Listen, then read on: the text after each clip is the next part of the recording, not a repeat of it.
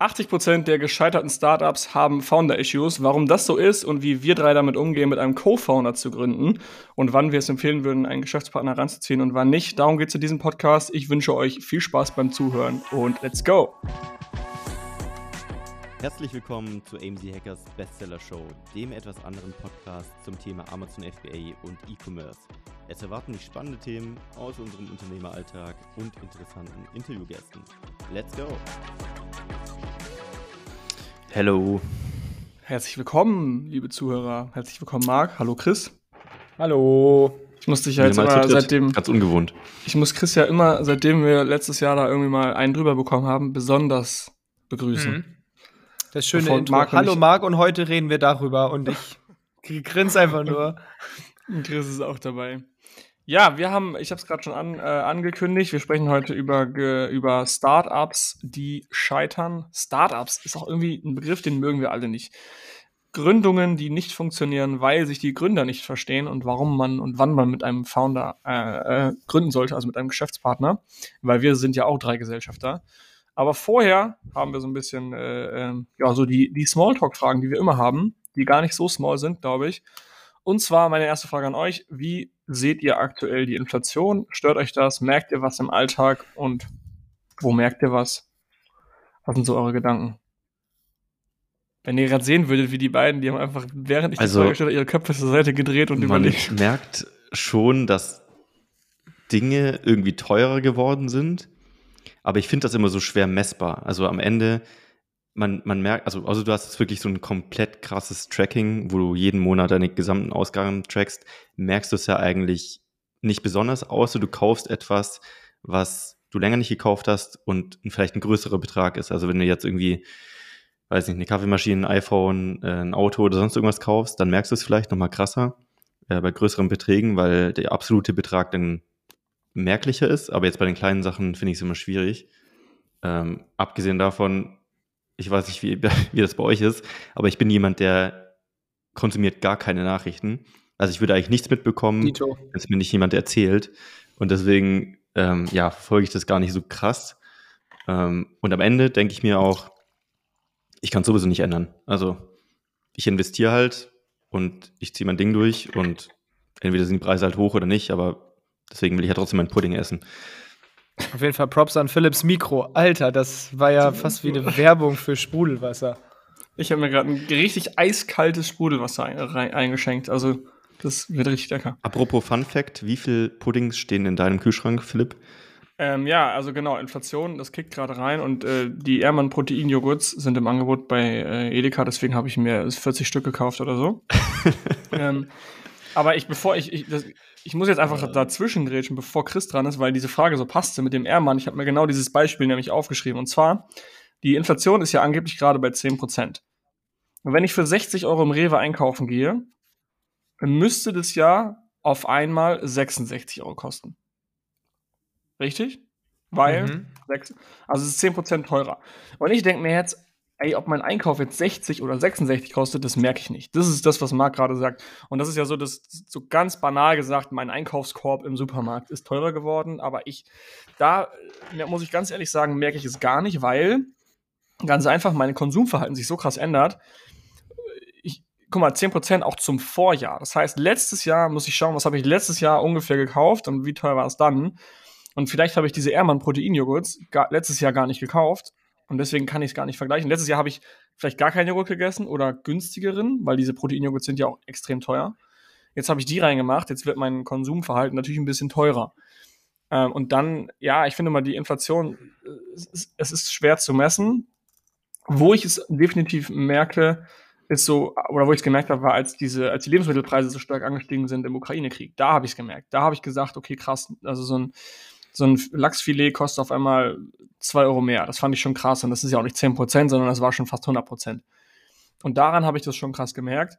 Die allgemeine Inflation muss ich sagen jetzt nicht, weil meine Theorie aber auch, wir sind in der glücklichen Situation, dass wir nicht am Deckel gelebt haben oder am, am Limit gelebt haben. Also es war nicht so, dass wir jeden Monat am Ende 0 Euro über hatten und dann äh, äh der nächste, das nächste Gehalt kommt, weil dann merkst du es, dann merkst du plötzlich, wenn der Einkauf 10 Euro teurer jedes Mal ist und du gehst zweimal die Woche einkaufen, ne, dann ist klar, dann bist du am Ende 80 Euro und die fehlen dir irgendwo. Ähm, und deswegen, und dadurch, dass wir diese gute Situation haben, darauf nicht achten zu müssen, merken wir diese 10% auch nicht.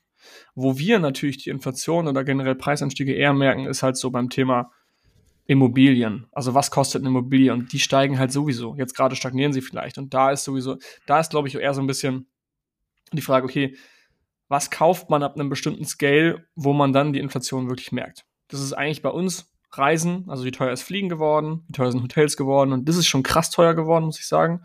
Das ist aber auch wieder mehr als diese 10%. Was kosten Immobilien? Was kostet ein Auto?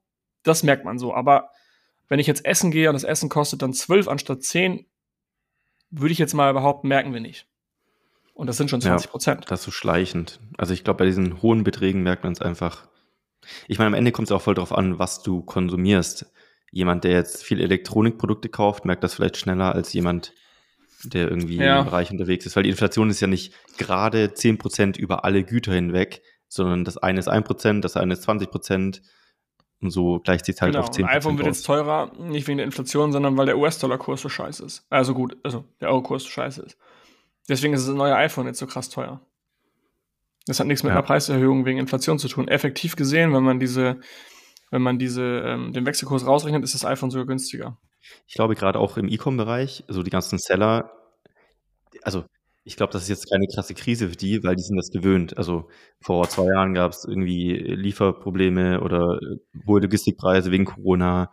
Äh, es kommt ja ständig irgendwas, wo die Preise hoch und runter gehen. Ich denke, das ist jetzt im Businessbereich gar nicht so drastisch. Also. Chris, wolltest du gerade was sagen die ganze Zeit? Nö, ich habe euch gerade erst okay. gespannt zugehört und währenddessen ein bisschen weiter nachgedacht. Also ich glaube, so im privaten Konsum, letzten Male, wo ich dachte, das ist aber echt teuer geworden, ist Hähnchenfleisch, wo so ein, keine Ahnung, Bio-Hähnchen 300 Gramm plötzlich 16 Euro gekostet haben. Da habe ich mich ein bisschen erschrocken. Und bei Geramont Scheibenkäse, den finde ich auch ganz schön teuer. das ist auch ein Luxusgut. Sind halt, sind halt nur sechs Scheiben drin, glaube ich, und der kostet drei Euro. Das finde ich dann auch happig. Also bist du Chris, äh, Chris ist auch so ein Typ, der hat drei, drei Packungen Giramont zu Hause. Wenn nur noch zwei da sind, das ist der Meldebestand, dann geht ein Alarmglocke los. das stimmt überhaupt nicht. Werden. Und das ist gar nicht letzte, so. Wenn, wenn nur noch eine Packung über ist vom Giramont, dann rennt er sofort los. Das stimmt gar nicht. Notkäse einschlagen, das ist so eine Scheibe. ja, das wäre eher bei Philips Freundin. Nö, bei mir ja. bin voll schlecht im Einkaufen. Ich habe jetzt gerade nichts im Kühlschrank und bin komplett gestresst, halt weil ich weiß, einkaufen. ich muss gleich nur einkaufen. Ja, ich Gorillas dauert so lange und ist auch teuer geworden. Also bei Gorillas ja. jetzt, das ist unverhältnismäßig. Ich bin bereit, dass alle Produkte bei Gorillas ein bisschen mehr gekostet haben, weil es für mich der größte Komfort war. Aber wenn ich jetzt, ich bestelle was für 15 Euro, zahle 5 Euro Aufpreis, weil ich unter 25 Euro bin und 2,50 Euro Liefergebühr, also ich zahle 7,50 Euro drauf, dann ist es doch, okay, jetzt ist unverhältnismäßig ja. einfach. Deswegen, das und für das mich ist, glaube ich, auch nicht Inflation, sondern einfach, weil, aber fast gar nicht. Ja. Das ist, glaube ich, aber auch nicht Inflation, sondern das ist einfach das Geschäftsmodell von Gorillas, was halt auf Dauer nicht funktioniert. Und das war sowieso klar, dass es irgendwie angehoben wird. Ja. Ähm, und man sieht auch kaum noch Gorillas-Fahrer. Also hier in Mitte eigentlich auch, Berlin-Mitte auch relativ ja. wenig. Letztes haben die zu mir auch irgendwie 50 Minuten gebraucht. Also ich bin mal echt gespannt, ja. so in den nächsten Monaten. Im Moment vom Gefühl her bricht das komplett zusammen. Ja, das ist, ist klar. Also, was ich immer im Podcast auch gehört habe, war, in Berlin-Mitte funktioniert es, weil da, keine Ahnung, sind halt die ganzen Startup-Leute, die alle irgendwie dreistellig, sechsstellig verdienen. Ähm, und die können sich natürlich ein Gorillas eher leisten, als zum Beispiel Leute in, äh, keine Ahnung, Köln. Bremen außerhalb.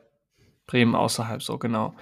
Äh, ich glaube, es gibt so bestimmte Bezirke und, und in Berlin-Mitte ist halt die Bevölkerungsdichte so extrem hoch, das lohnt sich natürlich viel mehr, als wenn du irgendwo in Köln bist, zum Beispiel.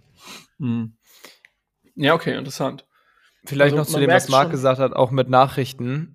Ich bin auch, also ich, die einzigen Nachrichten, die irgendwie bei mir rankommen, ist manchmal äh, in, in, der Google-App auf dem iPhone, wo man was sucht. Da unten sind immer Google News, aber das ist bei mir eigentlich irgendwie Fußball oder vielleicht mal irgendwas Wirtschaftliches. Ähm, und gefühlt ist es auch so, als wäre irgendeine Krise haben wir doch immer. Deswegen für mich ist halt so, okay, was ist jetzt gerade das Problem? Gut, was ja. machen wir? Also, jetzt, genau wie Marc gesagt hat, erst ist es Corona, jetzt ist es Inflation, demnächst bricht irgendeine Bank zusammen, dann gibt es kein Öl mehr. Also, irgendein Problem haben wir halt immer und gefühlt hatten wir auch schon immer. Und es gibt auch immer ja. jemanden, der sagt, ja, aber nächstes Jahr, da kommt aber richtig mal die Krise. Aber jetzt ist es, was man schon sagen muss, ist jetzt ist halt schon also Krise, Krise. Es ist jetzt nicht irgendwie ähm, ein kleiner Ich denke, man muss das vielleicht unterscheiden. Also einmal gibt es ja die News, die man verfolgen kann. Ich sag mal jetzt auch als Unternehmer Investmentsicht sollte man vielleicht schon ein bisschen Weitsicht haben, äh, dass man weiß, wo befinden wir uns gerade und wie sollte ich die nächsten Jahre irgendwie aufgestellt sein. Was ich halt, also was ich eher meinte, ist so die ganzen allgemeinen News, so alles drum und dran, was jetzt nicht wirklich wichtig ist, was nur so Grundrauschen ist, was zu 99 Prozent sowieso negativ ist. Und ich würde auch behaupten, alles, was wirklich wichtig ist, bekomme ich sowieso durch irgendjemanden mit, der darüber spricht. Oder ja. also ich habe noch nie irgendwas verpasst. Ja. Ja, letztendlich ist es, glaube ich, auch gerade, wenn du jetzt heutzutage ein bisschen reinschaust, sehr toxisch, die ganzen Nachrichten. Also die ganze Desindustrialisierung von Deutschland, die im Raum steht und dass Deutschland einfach mega Fakt ist, also komplett. Also es ist ja schon, schon sehr krass, was da publiziert wird und was da vorhergesagt wird. Keine Ahnung. Ich hoffe einfach overall, dass wir irgendwie in einem Jahr da durch sind. Ähm, das haben wir in Corona aber auch schon gesagt, dass wir äh, hoffen, da irgendwie in zwei Wochen durch zu sein. diese komischen Schweine, äh, ach, diese, wir haben doch am Anfang, als es kam, da haben wir doch gesagt, ah ja, diese Grippe, guck mal, wenn die bis zum Sommer weg ist, ist alles gut, so nach dem Motto. Und dann waren es ja letztendlich jetzt ein paar Jahre und jetzt mittlerweile spricht keiner mehr drüber, aber es hat länger gedauert und ich hoffe einfach, dass es bei dieser aktuellen Wirtschaftslage jetzt nicht so ist, sondern schon ja schon schneller ja. wieder bergauf geht, aber aktuell auch gute Zeit zum Investieren. Also alle, die ein bisschen äh, Cash über haben, einfach mal schön investieren. Wir stehen gerade minus 20 Prozent vom Jahresanfang bei den großen Indizes. Von daher kann man schon mal reingehen jetzt. Was man vielleicht noch ergänzend sagen kann, also ich konsumiere schon Informationen zu solchen Themen. Was ich eher mit News meine, ist, ich mag es nicht, eine zentralisierte Stelle zu haben, die mir sagt, was passiert. Also ich schaue mir dann lieber zehn YouTube-Videos von zehn Personen an, die mit dem Thema zu tun haben oder schaue ein paar Gruppen rein, als eine absolute Wahrheit zu konsumieren. Und das ist halt bei den meisten News irgendwie so von, ich sag mal, Zeitung, TV. Ihr kennt doch auch Dr. Professor, Professor Dr. Christian Rieck, oder? Nee. Ähm, ist auch ein richtig geiler YouTube-Channel, kann ich euch mal gleich hier in den Chat hauen. Also der macht so Spieltheorie und ähm, schaut quasi so spieltheoretisch und rein sachlogisch, ähm, wie so bestimmte Sachen zustande kommen. Zum Beispiel ist Deutschland schuld am Ukraine-Krieg oder ähm, klärt so über Mythen auf von der Inflation. Ähm, oder er erklärt zum Beispiel auch spieltheoretisch, wie ein Gafferstau zustande kommt. Also so rein. Ja, sowas so finde ich cool, weil da lernt man was. Aber die anderen ja. News sind ja eher so Panik machen. Also es ist weniger Information, ja. also weniger Education, sondern eher Panik. Ja, also der heißt Professor Dr. Christian Rieck, wenn ihr auf YouTube geht, einfach mal Christian äh, mit C, ist klar, und Rieck, R-I-E-C-K. Da einfach mal reingehen. Ich habe es euch beiden gerade in den Chat gehauen, aber das war jetzt an alle Zuhörer. Da hat er auch, als der Krieg lo losging vor sieben Monaten, hat er auch was hochgeladen, so, hey, ähm, soll die Ukraine kapitulieren? Was wäre spieltheoretisch jetzt möglich? Strategisch einfach, was würde passieren? Könnte ein Atomkrieg äh, ausbrechen? Was macht Putin? Also so, total interessant, aber auch wie ich total sachlich und äh, rational. Cooler Typ. Ähm, gut, bevor wir zum Thema, zum eigentlichen Thema kommen, noch eine weitere Ankündigung und zwar wollen wir die drei Events einmal vorstellen, die wir jetzt bevorstehend haben. Allgemeine Begeisterung. Marc, let's go. Ein Event vorstellen. Äh, das nächste Event, was wir haben, ist das Event in Bremen. Das ist das nächste AMC Hackers Meetup und gleichzeitig auch das letzte für dieses Jahr, was mhm. wir geplant haben. Und by the way, äh, ich glaube, der Anmeldeschluss ist diese Woche. Also wenn du den Podcast hörst, ist es wahrscheinlich schon sehr knapp. ja, okay, wir machen mal eine Ausnahme. Alle, die über den Podcast kommen. Genau. Also, wenn ihr schreibt, ihr habt den Podcast gehört, dann lassen genau. wir euch noch äh, 10. Der Podcast geht live am 10. Oktober. Also wenn du das gerade hörst, irgendwie in der Woche vom 10. Oktober, dann kannst du dich noch eben bei uns melden ähm, an podcast.amc-hackers.de, wenn du zum Event kommen willst. Also natürlich nur als Mitglied. Ähm, genau, schreib uns kurz eine Mail, dann nehmen wir dich noch mit auf. Ich hoffe, genau, aber alle anderen sollten es intern in der Community für, auch gesehen haben. Für spätere Tickets. Ja. Genau, und so. äh, wir haben einen das Event besteht aus zwei Teilen, nämlich einmal das Pre-Event, was wir haben für Diamant-Mitglieder. Das heißt, wir machen noch ein extra Diamant-Mitglieder-Event. Ähm, ich glaube, wir haben schon gesagt, was wir machen, oder? Also können wir auch wahrscheinlich schon vorher jetzt sagen. Ähm, genau, wir werden uns da morgens treffen, bisschen austauschen, entspannt brunchen. Wir haben ein bisschen Action geplant, wir gehen Kart fahren und genau, das Ganze dient einfach ein bisschen dazu, dass sich alle Diamantmitglieder, die sich natürlich auch wöchentlich schon in den Calls sehen, aber auch mal live kennenlernen und einfach in dieser äh, ja, Gruppe sind, nur Diamantinis. Und das Ganze geht dann abends über in das richtige Meetup für alle Gruppen, also Gold, Platin, Diamant. Und äh, genau, da sind wir in Bremen wieder. Da waren wir schon mal in der Location. Das war richtig cool. Ich habe es leider noch nicht mitbekommen, weil ich damals krank im Hotelzimmer lag. Aber diesmal werde ich hoffentlich auch mit dabei sein. Und jo, ich bin sehr gespannt. Ich freue mich drauf. Und sind wieder einige angemeldet. Das heißt, es wird eine coole, coole Feier und meldet ja. euch noch an. Richtig geiles Event war das letztes Jahr. Da haben wir 80 Leute. Ich glaube, dieses Jahr erwarten wir ähnlich viele. Ähm, aber was steht denn nächste Woche noch an? Da kommt ist doch noch was dazwischen. Da fahrt ihr beide das hin, ich bin nicht dabei. Ich will aber das im Januar ankündigen. Naja, okay, dann äh, mache ich nächste Woche, also in dieser Woche, in der ihr den Podcast hört, ist die White Label Expo in Frankfurt, eine Private Label Expo quasi. Riesige Messe rund um das Thema Private Label, offensichtlich. Ähm, genau, wir sind auch als Aussteller mit am Start. Unsere Standnummer weiß ich gerade nicht aus dem Kopf, aber E47. E47, wirklich. Genau, ja. dann könnt ihr da einfach hinkommen. Schnackt mit uns. Es gibt wie immer äh, unsere Energy-Dosen for free. Und genau, kann einfach mit uns. Ähm, Gerüchte herkommen. sagen, dass abends sogar Bierpong gespielt wird. Munkelt Natürlich. man. Wie immer. Also zwei Tage geht die Messe. Mittwoch und Donnerstag, der 12. und 13. Oktober. Genau, wir werden vor Ort sein. Ich leider nicht, aber das Team und Chris und Marc. Ähm, das sollte eigentlich auch ein ziemlich geiles Event sein. Genau, dann werden wir drei nächste Woche nach München fahren, also eine Woche danach und ein bisschen workshoppen. Und das nächste Event, was dann, also quasi nächste Woche Private Label Expo, dann danach unser Hackers Meetup und das letzte, was jetzt gerade noch und geplant beim Newcomers Summit sind wir ja auch. Das ist jetzt in einem Sinne mit München. Oh ja, stimmt. Newcomers Summit können wir auch noch mal eben raushauen. Das Datum ist der 17. Oktober. Das ist eine D2C E-Commerce Messe ist es nicht, sondern eher so ein Event. Auch da könnt ihr herkommen. Genau, jetzt Christoph, du aber den Jan das Januar-Event ankündigen, unser großes ja, Januar-Event. Endlich alle Leute, die das jetzt hören, save the date, 28.01.2023. AMZ Hacking Live. Wir bringen es auf die nächste Stufe. Bin total aufgeregt, weil ich immer schon mal so ein Event machen wollte. Was habe ich? 18.01.? Nee, 28. Doch? Sorry, nein, nein, nein, war schon richtig. Ich wollte es nur noch mal in die Gruppe schreiben, damit ich das Datum hier noch mal habe. Also 28.01. Alter, Philipp, wie du mir hier einen halben Herzinfarkt im Chat machst. Ach, Entschuldigung. Also, ich habe recht gehabt. 28.01. Und zwar, AMZ Hacking Live wird einmal im Jahr höchstwahrscheinlich nur stattfinden und das wird ein Event sein, wo auch Nicht-Mitglieder der Community dran teilnehmen werden. Wie ist das Ganze aufgebaut? Ähm, es wird Speaker-Vorträge geben. Also wir laden Speaker ein. Es wird äh, diverse Vorträge zu verschiedenen Themen geben. Diesmal auch auf größerer Bühne. Das heißt, äh, auch mit vernünftiger Technik, gutem Audio, dass man das besser hören kann, auch dass die Akustik besser ist. Ähm, es wird sogar einen Expo-Bereich geben. Das heißt, sogar Aussteller werden vor Ort sein von Amazon Agenturen, Softwareanbieter, Dienstleistungen. Alles rund ums Thema Amazon FBA. Und das ist das erste Event, wo also sagen wir mal so, so viele kommen dürfen, wie reinpassen in die Halle. Und da passen richtig viele rein. Deswegen äh, an die AMC Hackers, nehmt eure Freunde mit, ladet ein, auf wen ihr Bock habt. Natürlich zahlen die AMC Hackers nur einen Bruchteil vom Ticket, weil ihr Mitglieder bei uns seid. Externe dürfen trotzdem kommen und auch so viele, wie ihr möchtet. Also macht gerne Werbung. Ähm, es gibt noch keine offizielle Anmeldung, das wird alles noch kommen, aber speichert euch schon mal den 28.01. in Stuttgart in eurem Kalender ein. Ich glaube, die Event-Location heißt Bergwerk. Äh, jetzt gucke ich mal eben in unser Newsletter rein. Wie? Goldwerk. Goldwerk, okay, Goldwerk in Stuttgart. Ja.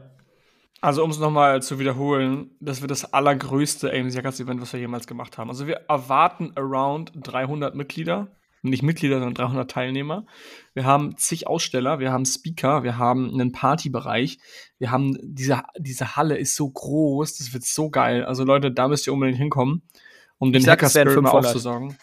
So, wir werden sehen, wie viele es werden. Auf jeden Fall wird's ein Aber es wird auf jeden Fall der Hammer. Genau, also äh, Ticketing können wir uns noch nicht ganz genau zu äußern. Die, äh, die Hackers-Mitglieder werden es nahezu umsonst kriegen. Eine kleine äh, Aufwandsentschädigung insofern einfach nur fürs Essen. Also Essen ist halt alles mit inklusive. Bitte? Ja, und Commitment, damit wir auch ein bisschen mit den Teilnehmerzahlen ja. kalkulieren können. Wir, können. wir können nicht wieder einen Euro nehmen, weil dann kommt die Hälfte nicht und holt sich erstmal nur ein Ticket. Nein, so ganz grob für die Mitglieder so um die 50 Euro. Ich weiß noch nicht ganz genau, aber da ist dann auch, wie gesagt, Essen und Trinken mit drin. Also eigentlich ist es der Selbstkostenpreis. Ähm, und alle anderen äh, werden wir dann später ähm, zur Verfügung stellen, wie teuer die Tickets werden. Genau, aber wird ein richtig geiles Event, auch für alle, die. Und das wird so das Kick-Off-Event des Jahres. Schön im Januar, auch Ende Januar, dann sind, denke ich, die meisten aus dem Urlaub zurück. Geiles Event, mega Input und dann kann man mit Vollgas ins Jahr starten. Gut. Okay. Also, nice. mein Event dann ist vorgestellt. Ich, ich, bin aufgeregt. Nächstes Thema. okay. Nicht mein Event, unser, Entschuldigung. Ja, ist schon okay. Das ist dein, dein äh, Traumevent. Dann steigen wir mal rein, alle, die sehnsüchtig gewartet haben auf das eigentliche Thema. Ähm, ja, ihr müsst euch mal diesen ganzen anderen Scheiß hier mit anhören, aber ist in Ordnung. Ähm, Thema Co-Founder. Ich weiß gar nicht genau, wo ich anfangen soll. Ich hatte gerade am Anfang so ein Fact rausgehauen. Bitte nagelt mich nicht drauf fest. Ich habe nicht im Duden nachgeguckt vorher. Oder wo auch immer, Wikipedia. Also die Faustformel, die ich gehört habe, sagen wir mal 70 bis 80 Prozent der gescheiterten Startups, also von zehn gescheiterten, sind es sieben bis acht, die scheitern, weil sich die Founder nicht verstehen. Ähm, lass uns mal sammeln. Was können das für Gründe sein, die dafür sorgen, dass Startups scheitern, weil die Founder sich nicht verstehen? Für mich ein offensichtlicher und relativ naheliegender Grund ist einfach, du hast gewisses Geld, es läuft relativ gut und es steht eine Entscheidung an, hey, ähm, zum Beispiel jetzt bei AMC Hackers, mal ganz grob gesagt, es läuft gut. Und wir müssen jetzt entscheiden, wollen wir AMC Hackers erweitern, indem wir D2C mit dazu nehmen, also neue, äh, zum Beispiel Shop-Systeme, oder wollen wir uns erweitern, indem wir international gehen? Und das ist zum Beispiel eine grundsätzliche Entscheidung, die wir als Gründer irgendwo treffen müssen, als, als äh, Gesellschafter. Und wenn wir uns da jetzt zerstreiten würden, würden wir vielleicht am Ende gar nichts machen. Gut, warum man dann wiederum scheitert, ist die Frage. Du, Boah, dann, das ist schon saustrategisch und fortgeschritten. Ich glaube, wenn du so weit kommst, dann hast du. Ja, okay, wenn du so weit kommst, ja, man kann noch mal tausendmal zurückgehen, klar. Der Die eine Frage hat mehr Erfahrung ja, als der andere. Ich glaube, meistens läuft es am Anfang immer gut, auch wenn die Gründer nicht perfekt zusammenpassen. Irgendwie gibt es immer so einen Moment oder eine Stufe schon fast, wo das anfängt, glaube ich, so dieses, ich glaube, in, in dem Moment, wo man gerade so, es gibt ja diese Bildphase, wo man so praktisch anfängt zu bauen und das Ganze irgendwie langsam Fahrt aufnimmt. Und dann gibt es ja diesen Moment, wo man sagt, okay, jetzt haben wir es erstmal Traction oder jetzt fängt es an zu laufen. Und ich glaube, da kommen so die größten Probleme irgendwie. Ähm, weil ab dem Zeitpunkt sind, glaube ich, zwei Faktoren wichtiger. Einmal Geld und einmal Vision so ein bisschen vielleicht. Oder wie, wie macht man weiter? Ja, mhm. also ich glaube, mh, mm, am Ende zählt immer, ob diese Person, also ob jeder im Founder-Team das Zeug dazu hat, ein Founder zu sein.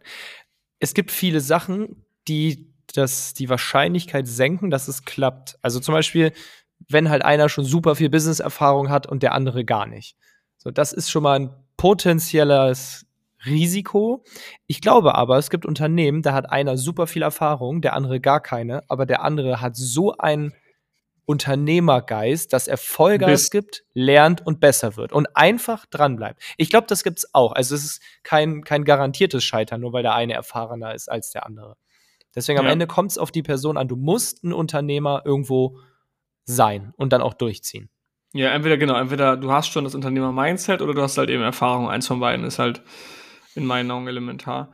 Ich glaube, was ja. halt auch oft zu Problemen führen kann, ist zum Beispiel, ich sage, hey Chris, wollen wir eine Firma gründen? Ich sage, ich habe voll die Erfahrung in Produktentwicklung und kenne mich total aus mit Zertifikaten und der Elektroindustrie. Und Chris sagt, yo, ich bin voll der Marketing-Crack.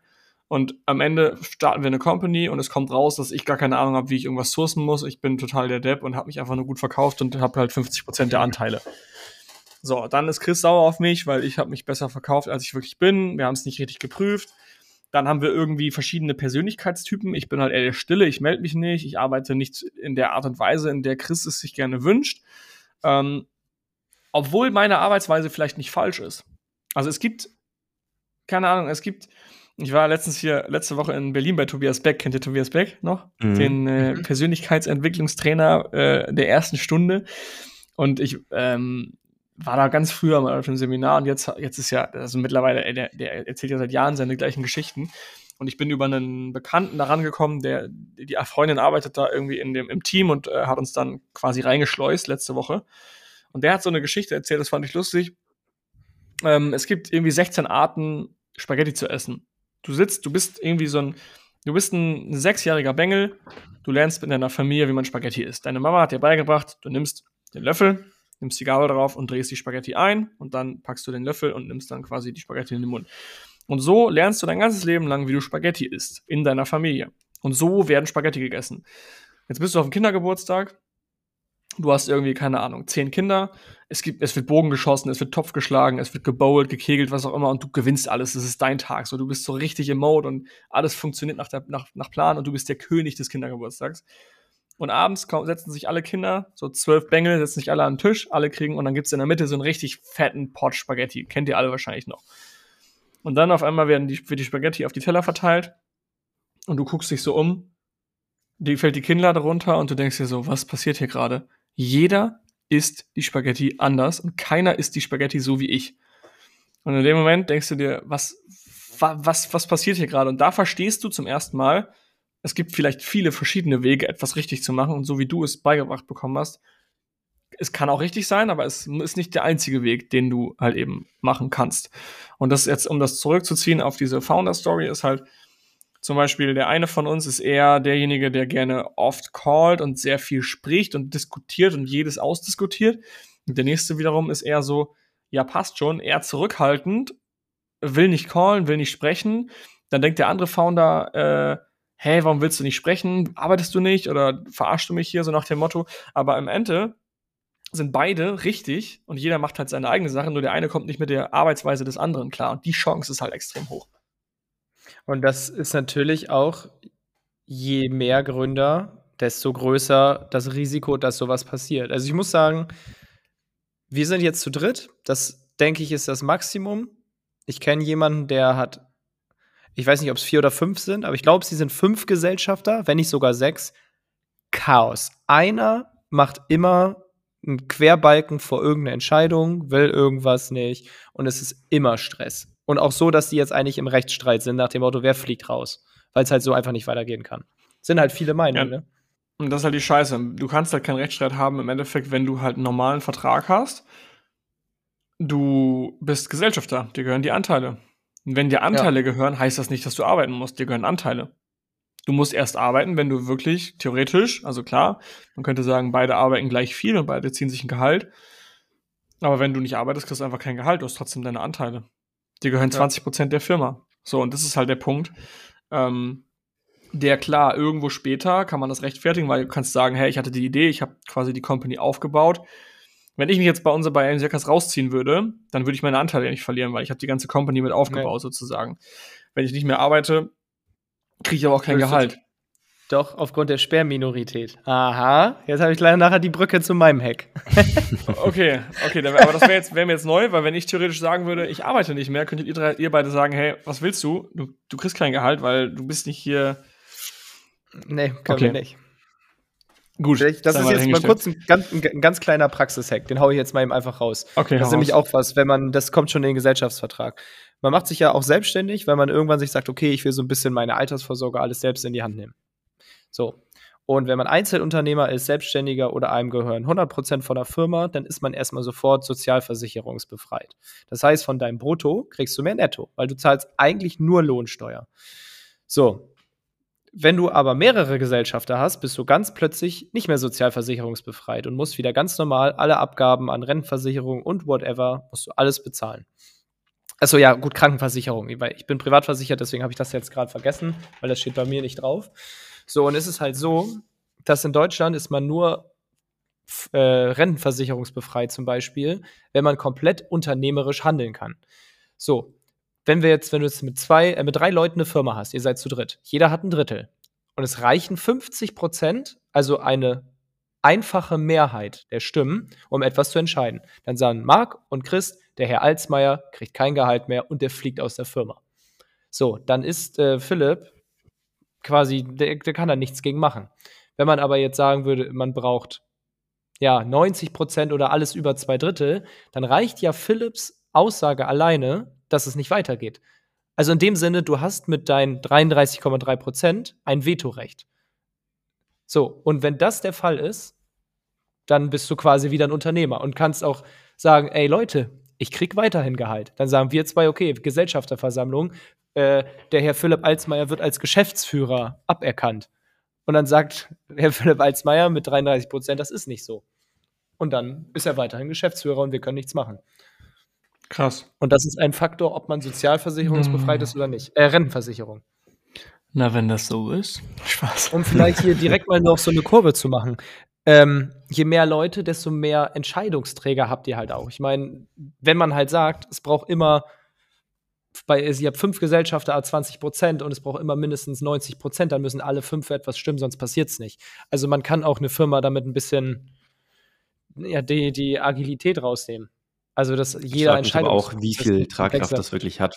Weil in der Regel ist ja so, wir treffen ja am Tag wahrscheinlich 30 Entscheidungen und da stimmen wir jetzt nicht immer, also offiziell ab, sage ich mal. Also in der Regel, wenn sich ein Gründerteam nee. versteht, dann läuft das ja einfach so vor sich hin, bis es ein Problem gibt, wo sich irgendjemand querstellt. Also dann in dem Fall praktisch. Aber also wie schwerwiegend muss diese Entscheidung denn sein? Darf ich nicht mal fest, also müssen drei Gründer entscheiden, welche Farbe der Button auf der Webseite bekommt? Nee, ich glaube, ja, das ist auch ausstressen. Ja, theoretisch, wenn wir es ausstressen würden, vielleicht, wenn einer sagt, Jungs, es gibt jetzt eine Gesellschafterversammlung über die Farbe des Buttons. Aber ich glaube, vielleicht, weil es jetzt gerade das Thema Rentenversicherung war, ähm, ich glaube, also es steht dann halt auch explizit in einem Geschäftsführervertrag drin, Kündigung eines Geschäftsführers kann nur über die Gesellschafterversammlung erfolgen. Weil der Geschäftsführer, warum sollte der sich denn selber kündigen? So, und dann, wenn halt der Geschäftsführer nicht performt und die Gesellschafter sagen, okay, Kinder, Gesellschafterversammlung, Kündigung vom Geschäftsführer, dann würde es halt okay. über dieses Vetorecht kommen. Und wenn der Geschäftsführer gleichzeitig Inhaber ist und sein Veto einlegt, ja, dann kann er halt am Ende des Tages machen, was er will. Also er ist, er ist zumindest unkündbar und sein Entgelt ist nicht an eine Leistung geknüpft. Ergo, du bist ein Unternehmer. Crazy. Okay, ich würde sagen, wir gehen mal so ein Gedankenexperiment rum. Rum. Wir gehen ein Gedankenexperiment rum. Ähm, Durch. Ihr habt eine Idee. Wir machen wieder das Beispiel Chris und Philipp. Ich habe eine Idee. Ich will jetzt ein, wollen wir mal den Querverweis zu unserer letzten Podcast-Folge. Wollen wir das Beispiel nehmen mit den Kameras und dem Call-Setup oder mit dem Sushi-Messer? Das hast du dir aussuchen. Oh, ich finde beides geil. Marc, was willst du? Du weißt nämlich nicht den Kontext technische Perfektion gehört. für Zoom-Calls ähm, oder Sushi-Messer? Auch Manu. Äh, ich ich höre die Podcasts. Ähm, ich will das Sushi-Messer. Okay. Chris ist begeisterter Sushi-Koch und ist der absolute Vollprofi im, im, im Sushi machen. Und ich bin der absolute Vollprofi-Unternehmer. Chris hat keine Ahnung von Unternehmertum. Das ist eine fiktive Geschichte, bitte fühlen Sie sich nicht angegriffen mit diesem Satz. ähm, hat einfach nur Plan vom, vom Sushi machen und irgendwie ist der, ist der Crack da drin. Ich habe Bock auf ein E-Commerce-Unternehmen, ich habe ich hab Geld, ich habe Erfahrung, ich habe Netzwerk, ich habe irgendwie alles, was man so mitbringen muss. Und Chris ist der Profi. Ich habe aber keine Ahnung vom Sushi machen. Ich will aber eine Sushi-Company gründen. Ich lerne Chris kennen auf dem, auf dem Bier oder ich habe ihn irgendwie gesourced bei, bei, bei, bei LinkedIn oder ich kannte ihn aus meinem Netzwerk. Ähm, genau, habe mit ihm ein, ein paar Sake getrunken und wir sagen jetzt, okay, Crizzle, wir machen jetzt ein Business zusammen. Dadurch, dass du aber irgendwie nicht auf dem Level bist wie ich, das ist eine fiktive Geschichte, ähm, verdienst du nicht 50% Shares. Das heißt, ich möchte nicht 50% meiner Company abgeben, nur um, ähm, um jetzt dich als Sushi-Profi dabei zu haben, weil du hast ja eigentlich keine Ich will aber 50% haben. Also ich meine, wir sind zwei Leute, würde ich schon sagen 50-50. Ja, okay, aber du bist ja nicht auf dem, du bringst ja nicht das Skillset mit an den Tisch, wenn wir jetzt mal einen Cap-Table nehmen. Ja, ich, ich, ich provoziere gerade deine Reaktion. Ich, ich, ich mache jetzt auch weiter mit, dem, mit der Rolle, die du mir gegeben hast. Ich will 50 Prozent, so. weil wir sind zwei Leute, Hälfte, Hälfte. Ist fair. Okay. Jetzt sagen wir so, wir brauchen aber, wir brauchen aber hm, 50.000 Euro. Chris müsste für 50.000 Euro 25.000 Euro mit an den Tisch bringen. Du hast die 25.000 Euro nicht. Du hast jetzt nur. Aber er macht doch das Sushi, das ist doch der meiste Mehrwert. Du hast nur 15.000 Euro. So, du könntest dir mit 15.000 Euro bei 50.000 Euro äh, Startkapital in Anführungsstrichen 15 äh, 30 Prozent erkaufen. Jetzt bin ich aber so ein bisschen skeptisch, weil ich denke mir so, hm, wieso sollte ich jetzt Chris, nur weil er Ahnung von Sushi hat, 30 Prozent meiner Company abgeben, die ich gründen will? Weil im Endeffekt ist Chris ja nur Sushi-Profi. Er ist kein Unternehmer. Ich denke mir so, ja, was, soll, was will ich? Also am Anfang gibt er mir ein bisschen Mehrwert, damit ich weiß, wie man ein Sushi-Messer entwickelt, aber overall bist du für mich eher mh, hm, nicht so wertvoll, dass du 50% der Shares kriegst. Jetzt ist es so, okay. Ich habe natürlich Schiss, wenn ich jetzt ein Unternehmen gründe und ich nehme Chris mit dazu für 15.000 Euro, 30% habe ich Schiss, dass Chris einfach sagt, ich habe keinen Bock zu arbeiten. Weil wir haben gerade eben gelernt, das ist unabhängig von deiner Arbeitsleistung. Und wenn Chris sich nun, wenn Chris eigentlich 50% wollte, ich habe ihn aber runtergedrückt auf 30, weil du hast gerade gesagt, du willst 50. Ich argumentiere jetzt, wir einigen uns auf 30, dann ist die Gefahr hoch, dass du irgendwie ein bisschen fucked bist. Wir gründen die Firma und irgendwie denkst du dir, ja, nee, ich habe ja noch meine Agentur und das macht auch so viel Spaß und du bist nicht so ganz Feuer und Flamme wie ich auch. So, ich bin so ein bisschen mehr, ich gebe ein bisschen mehr, ich gebe ein bisschen mehr Mühe. Du sagst eher mal, ich habe gerade keine Zeit. Also die, die, die Balance ist nicht zu 100% da. Und wir kriegen uns so ein bisschen in die Haare. Und das ist, glaube ich, so der Worst Case, der passieren kann bei einer Gründung, dass, dass irgendwie Chris nicht so committed ist wie ich, weil wir beide nicht 50-50 haben. Hätten wir 50-50, könnte ich einfach sagen, hey Chris, du hast genau die gleichen Anteile wie ich, jetzt mach bitte genau die gleichen Sachen wie ich, weil wir haben beide die gleichen Anteile und wir haben es vorher festgelegt. Erster Tipp dazu, macht euch, bevor ihr die Firma mit einem Geschäftspartner gründet, genau klar, was sind die Ziele. Soll die Firma eines Tages verkauft werden? Wollen wir uns ein gutes Leben machen damit? Wollen wir viel Geld verdienen? Wollen wir grundsätzlich ein Team remote aufbauen oder vor Ort? Ähm, wollen wir uns viel treffen? Was ist die Arbeitshaltung? Wozu machen wir das Ganze? Wollen wir trotzdem in Urlaub fahren wollen, fahren können? Äh, ich glaube, da sind wir zum Beispiel bei Hackers sehr vorbildlich, in Anführungsstrichen. Wir haben genau die gleichen Kernwerte, was die Firma angeht irgendwie. Und wir haben genau die gleichen Ziele. Deswegen gibt es selten Streit bei sowas, weil wir halt eben irgendwie das gleiche, die gleiche Richtung haben, in die wir gehen wollen. Die einzige Situation, in der es bei uns Streit gibt, bei Hackers, ist eigentlich, wenn wir uns über eine Buttonfarbe streiten. Und das ist halt einfach völlig irrelevant.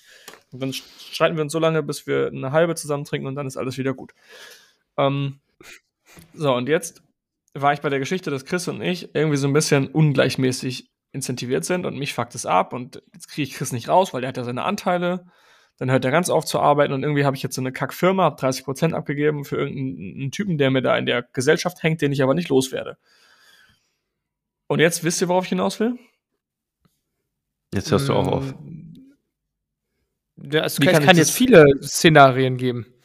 Genau, das wäre jetzt eine Situation, in der wahrscheinlich die Company scheitert, weil Chris und ich nicht das gleiche Sushi-Mindset hatten. Jetzt gehen wir einen Schritt zurück und ich hätte diese ganze Story hätte ich lösen können, indem ich Chris gewestete Anteile gegeben hätte. Wir machen einen sogenannten Vesting-Vertrag. Dieser Vesting-Vertrag unterliegt quasi dem normalen Gesellschaftervertrag, der, wo quasi drin steht, hey, Chris hat 30 Prozent, ich habe 70 Prozent, aber die Anteile von Chris sind gewestet. Ähm, wir sagen jetzt mal, Chris kriegt 30% auf ein Vesting von vier Jahren. Heißt also, mal angenommen, Chris und ich machen einfach unser Business und wir sind beide happy, dann kriegt Chris in diesen vier Jahren, behält er seine 30%. Er sichert sie sich quasi zu. Wenn aber, aber er, man nimmt quasi an, er hat die, aber wenn er nicht vernünftig arbeitet und nicht arbeitet, wie es in dem Vesting-Vertrag vereinbart wurde, dann verfallen seine Anteile. Das heißt also, da steht drin, Chris muss immer schön gucken, wie kriege ich die best besten Sushi-Messer. Er ist mit für die Herstellerkommunikation verantwortlich, für die Materialien, also das komplette Sourcing übernimmt er. Und das ist seine Aufgabe. Unter dieser Aufgabe bekommt er seine 40% in vier Jahren. Er hat die 30%, sorry. Er hat die von Anfang an, aber ihm werden die auch nicht weggenommen. Also er erarbeitet sich quasi seine Anteile. So, und wenn jetzt Crizzle im ersten Jahr noch voll motiviert ist und im zweiten Jahr so langsam anfängt, scheiße zu sein und im dritten Jahr streiten wir uns und ähm, ja, Chris arbeitet einfach nicht mehr, dann verliert er seine 30% anteilig an diesem Vesting über vier Jahre. Heißt also, wir haben 30% Shares, gewestet auf vier Jahre, heißt 7,5% pro Jahr. Wenn Chris also im zweiten Jahr die Firma verlässt, hat er 7,5% von der, von der Firma. Meinst du also, wenn du sie verlässt, 30% durch drei Jahre? Ich könnte dich quasi rausschmeißen, ähm, wenn du dich nicht an die Investing-Vertrag vereinbarten Regelungen hältst, dann schmeiße ich dich einfach raus. Ähm, und quasi im dritten Jahr hast du dann 15 Prozent, im vierten Jahr 22,5 Prozent. Frage: wer entscheidet, ob Chris gut arbeitet oder nicht? Also, wenn er von sich aus sagt, ich bin raus, kann man das ja vielleicht begründen, aber wenn er jetzt einfach sagt, ich habe mein Ding gemacht, ich mache jetzt einfach nichts mehr, also hast du dann das alleinige Entscheidungsrecht darüber, ob er arbeitet oder nicht und ob er den nächst, das nächste Jahr bekommt. In dem Fall wäre dann Chris ja auch wieder maximal abhängig von dir, oder? Ich glaube, das entscheidet ein Anwalt, oder? Also wird da nicht dann ein Anwalt sogar mit reingezogen, wenn Philipp sagen würde, ähm, ja, Chris ist raus, würde ich sagen, hey, warum? Da würde ein Anwalt eingeschaltet werden und von Philipp wahrscheinlich auch. Da wird es doch mit Sicherheit eine juristische Diskussion geben, oder? Ja, aber am Ende, also die Frage ist ja, wer beweist wie, ob wer wie viel gearbeitet hat und welchen Wert reingebracht hat. Das ist ja, glaube ich, sehr schwammig. Also am Ende kommt es ja wahrscheinlich wieder voll auf, also darauf an, wie sich die zwei Gründer verstehen. Ich glaube, Philipp hat es rausgehauen. ähm, deswegen, also ich finde solche Modelle, vielleicht äh, kann Philipp gleich nochmal ein Update geben, wenn er, wenn er wieder da ist, ähm, machen Sinn, aber im Endeffekt, wenn sich die Gründer nicht verstehen, weiß ich nicht, ob es irgendein Modell gibt, was wirklich dazu führt, dass es klar geregelt ist. Ja, ist schwer. Ist jetzt aber natürlich auch, das ist jetzt ja der Fall, einer hat richtig Ahnung und der andere nicht. Also ich finde es, glaube ich, immer am besten, sich am Anfang erstmal alleine zu beweisen. Und wenn man mit jemand anders zusammenfaune, dann sollte der schon sich einmal bewiesen haben als Unternehmer.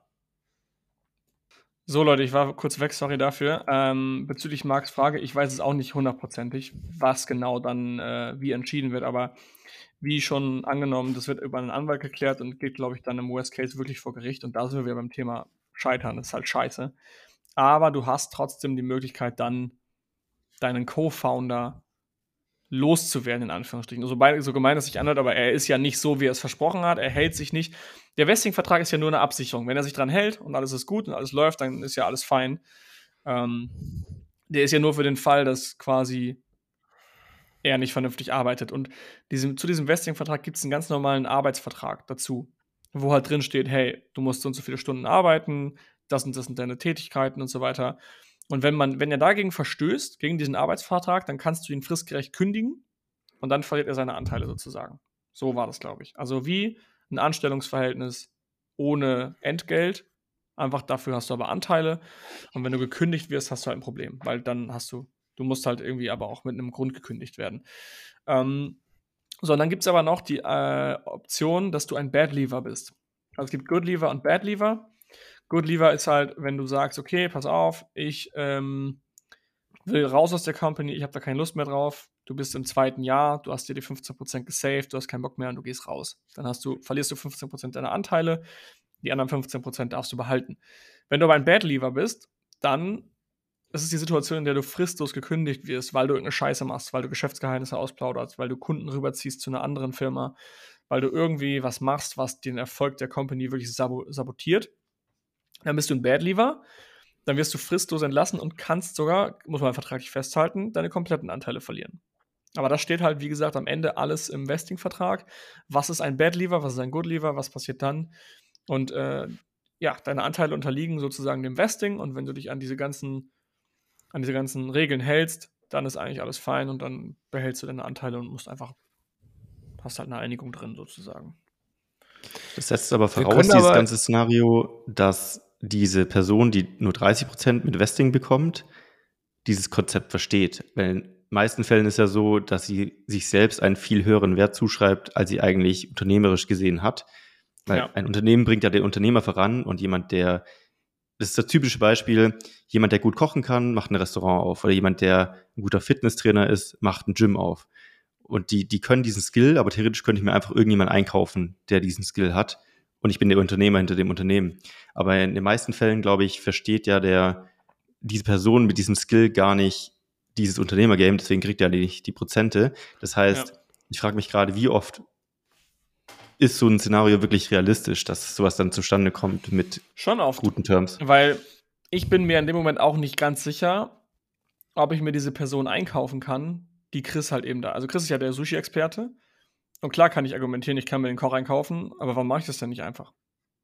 weil ich mir vielleicht selber nicht sicher so bin, ob das alles Work for Equity. Genau. Wenn ich jetzt sage, ich mache das nur für 250.000 Euro Jahresgehalt, weil ich bin Sushi-Meister Stufe 5 Michelin. Ähm, genau. Du sagst aber, hey, okay, das habe ich nicht, aber ich würde dir ein paar Prozent geben, Work for Equity, für dein Wissen. Genau, und für dich ist es ja als, als Founder ein Rechenbeispiel. Was würde dich eine Person kosten? Zum Beispiel ein Sushi-Koch, keine Ahnung, verdient zweieinhalb K im Monat. Mal 12 sind 30.000 Euro verdient er im Jahr. Du könntest auch sagen, du stellst dir im ersten Jahr Sagen wir mal, der kostet 40.000 Gehalt. Du könntest dir im ersten Jahr einen Sushi-Koch Vollzeit einstellen, der nur für dich die ganze Produktentwicklung des Messers macht. Das würde dich 40.000 Euro kosten. Jetzt musst du einfach gegenrechnen. Okay, was glaubst du? Hm. Wie wahrscheinlich ist es? Soll ich lieber 40.000 Euro safe ausgeben oder gebe ich lieber Equity ab? Dann falle ich aber nicht so tief, weil dann gebe ich nicht 40.000 Euro aus, wenn es am Ende nicht klappt. Und so ja, ist ja am Anfang aber trotzdem immer, voraus, dass stimmt, die andere Person nicht das Ego hat zu sagen, ich bin eigentlich 50% oder mehr wert, weil ich habe die Skills. Also genau, du musst dich halt ja. einigen, ja. Das ist halt das Problem. Und aber dann weißt du natürlich auch, wenn wenn derjenige 50% will und du glaubst, er hat nicht die Skills dafür, dann wird es halt einfach nichts. Dann musst du auch nicht mit ihm gründen. Das stimmt also auch. Also overall brauchst du halt direkt schon eine, eine, ein Verhältnis zwischen den beiden, so Mentor-Mentee-mäßig. So, du holst dir einfach jemanden rein, Chris will irgendwie auch Unternehmer werden, aber er weiß nicht wie. Aber er ist einfach guter Sushi-Koch und hat sich schon immer mal gedacht, geil, wie cool wäre das, wenn ich einen Co-Founder habe. Und er ist völlig zufrieden mit seinen 30 Prozent. Und wenn die Firma am Ende für 10 Millionen über den Tisch geht, dann kriegt er trotzdem 3 Millionen. Ja. ja das ist natürlich jetzt eine, ein Szenario, in dem du als Unternehmer schon weiter bist und vielleicht neue Projekte machst oder schon das Wissen hast, unternehmerisch, und dann gründest. In den meisten Fällen wird es aber wahrscheinlich so sein, dass man am Anfang ja. mit jemandem co-foundet und beide haben keinen Plan. Ja. Und dann ist es natürlich nochmal ein ganz anderes Game. Und da machst du meistens 50-50. Also, ja, aber da musst du trotzdem Companies, die haben, dass die anderen 50% gut sind. Genau, da musst du, ja, ja, das ist der Punkt. Aber da sind beide auch auf Augenhöhe. Da kriegt ja auch keiner mehr als der andere. Ich glaube, so Vesting lohnt sich eher, wenn du wirklich eine Minderheit abgeben willst. Ein paar Prozente. Weil du willst halt nicht einfach deinem Mitarbeiter 5% schenken und dann macht er sich vom Acker. Sondern du sagst, hey, du kriegst 5%, dafür bist du halt gewestet, du musst vier Jahre da bleiben. Und so hältst du halt die ganzen guten Leute auch in den fetten Companies, weil die, weil die, die haben gewestete Anteile, die wollen da bleiben, die wollen das Ding voranbringen. Erstens, ja. weil sie wissen, sie kriegen, sie kriegen, sie haben Shares, die werden mehr wert. Und zweitens, weil sie wissen, die verlieren die Shares, wenn sie gehen. Das ist halt ja. schon geil. Ich glaube, die ganzen Startups, die bei Höhle der Löwen sind, die machen einfach alle 50-50 oder jede 33 Prozent bei drei Foundern und dann, da wird nicht großartig ja. überlegt. Eben, eben als du kurz raus warst, hatte ich zu Marc noch gesagt, ich glaube, was sich gut bewährt ist, wenn man am Anfang alleine startet und dann, wenn man irgendwie co-founded, weiß, der andere kann auch was oder hat zumindest das Mindset und wir gehen jetzt zusammen diesen Weg. Weil ich glaube, wenn man mit einfach mit einem Kumpel gründet, beide sind motiviert, aber dass dann wirklich beide auch sich beweisen und das Zeug haben, ein guter Unternehmer zu sein. Ich glaube, das ist auch einfach statistisch relativ unwahrscheinlich.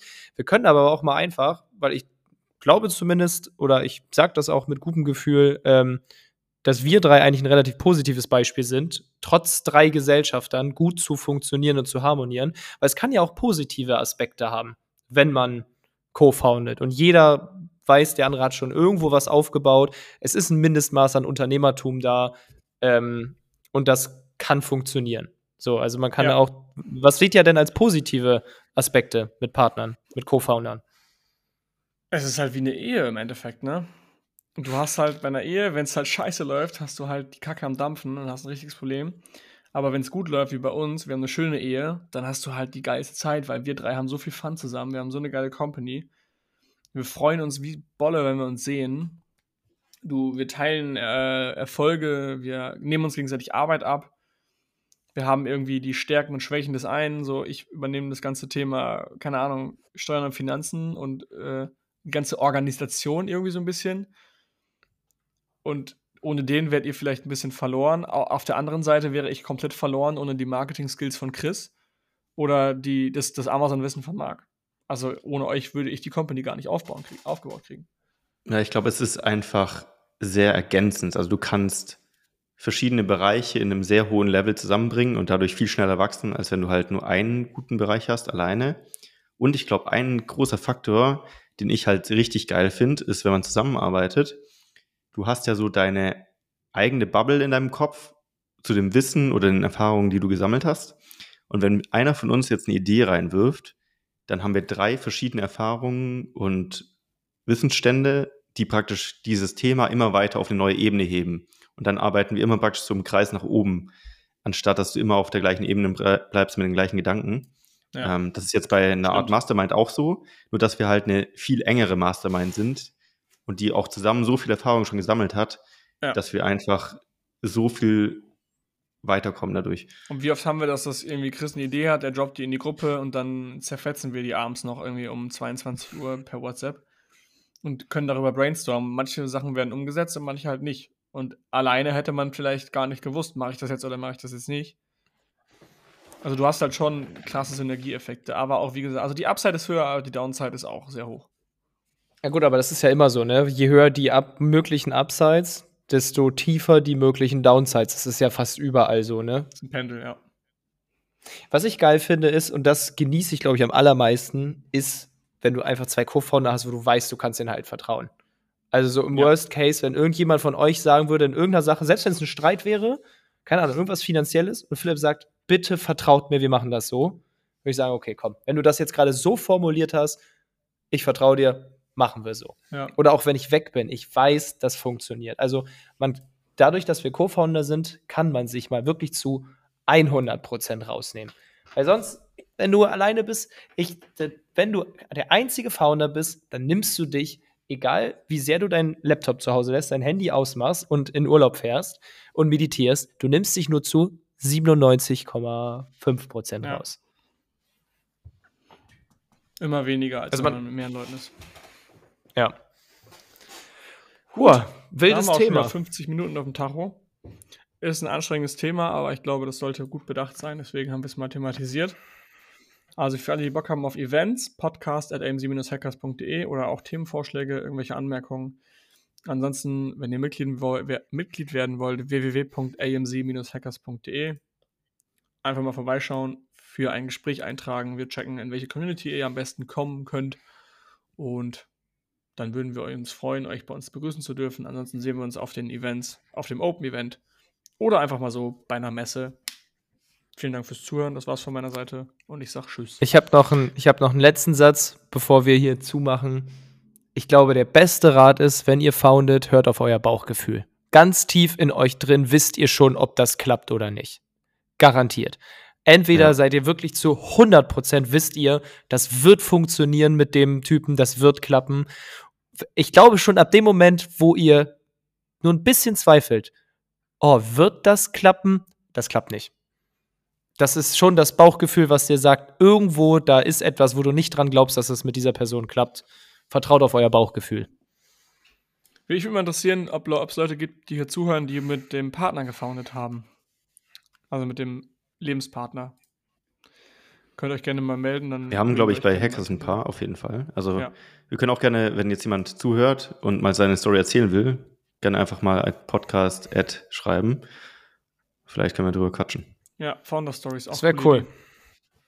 Okay, das war's auch von mir. Gut. In diesem Sinne, danke fürs Zuhören und bis zum nächsten Mal. Tschüss. Ciao.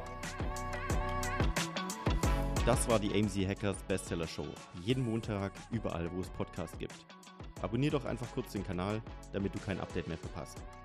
Wenn du auch zur AMZ Hackers Community gehören möchtest, dann besuch uns doch mal auf unsere Webseite unter amz-hackers.de und trag dich ganz unverbindlich auf unsere Warteliste ein. Ciao und bis nächste Woche. So.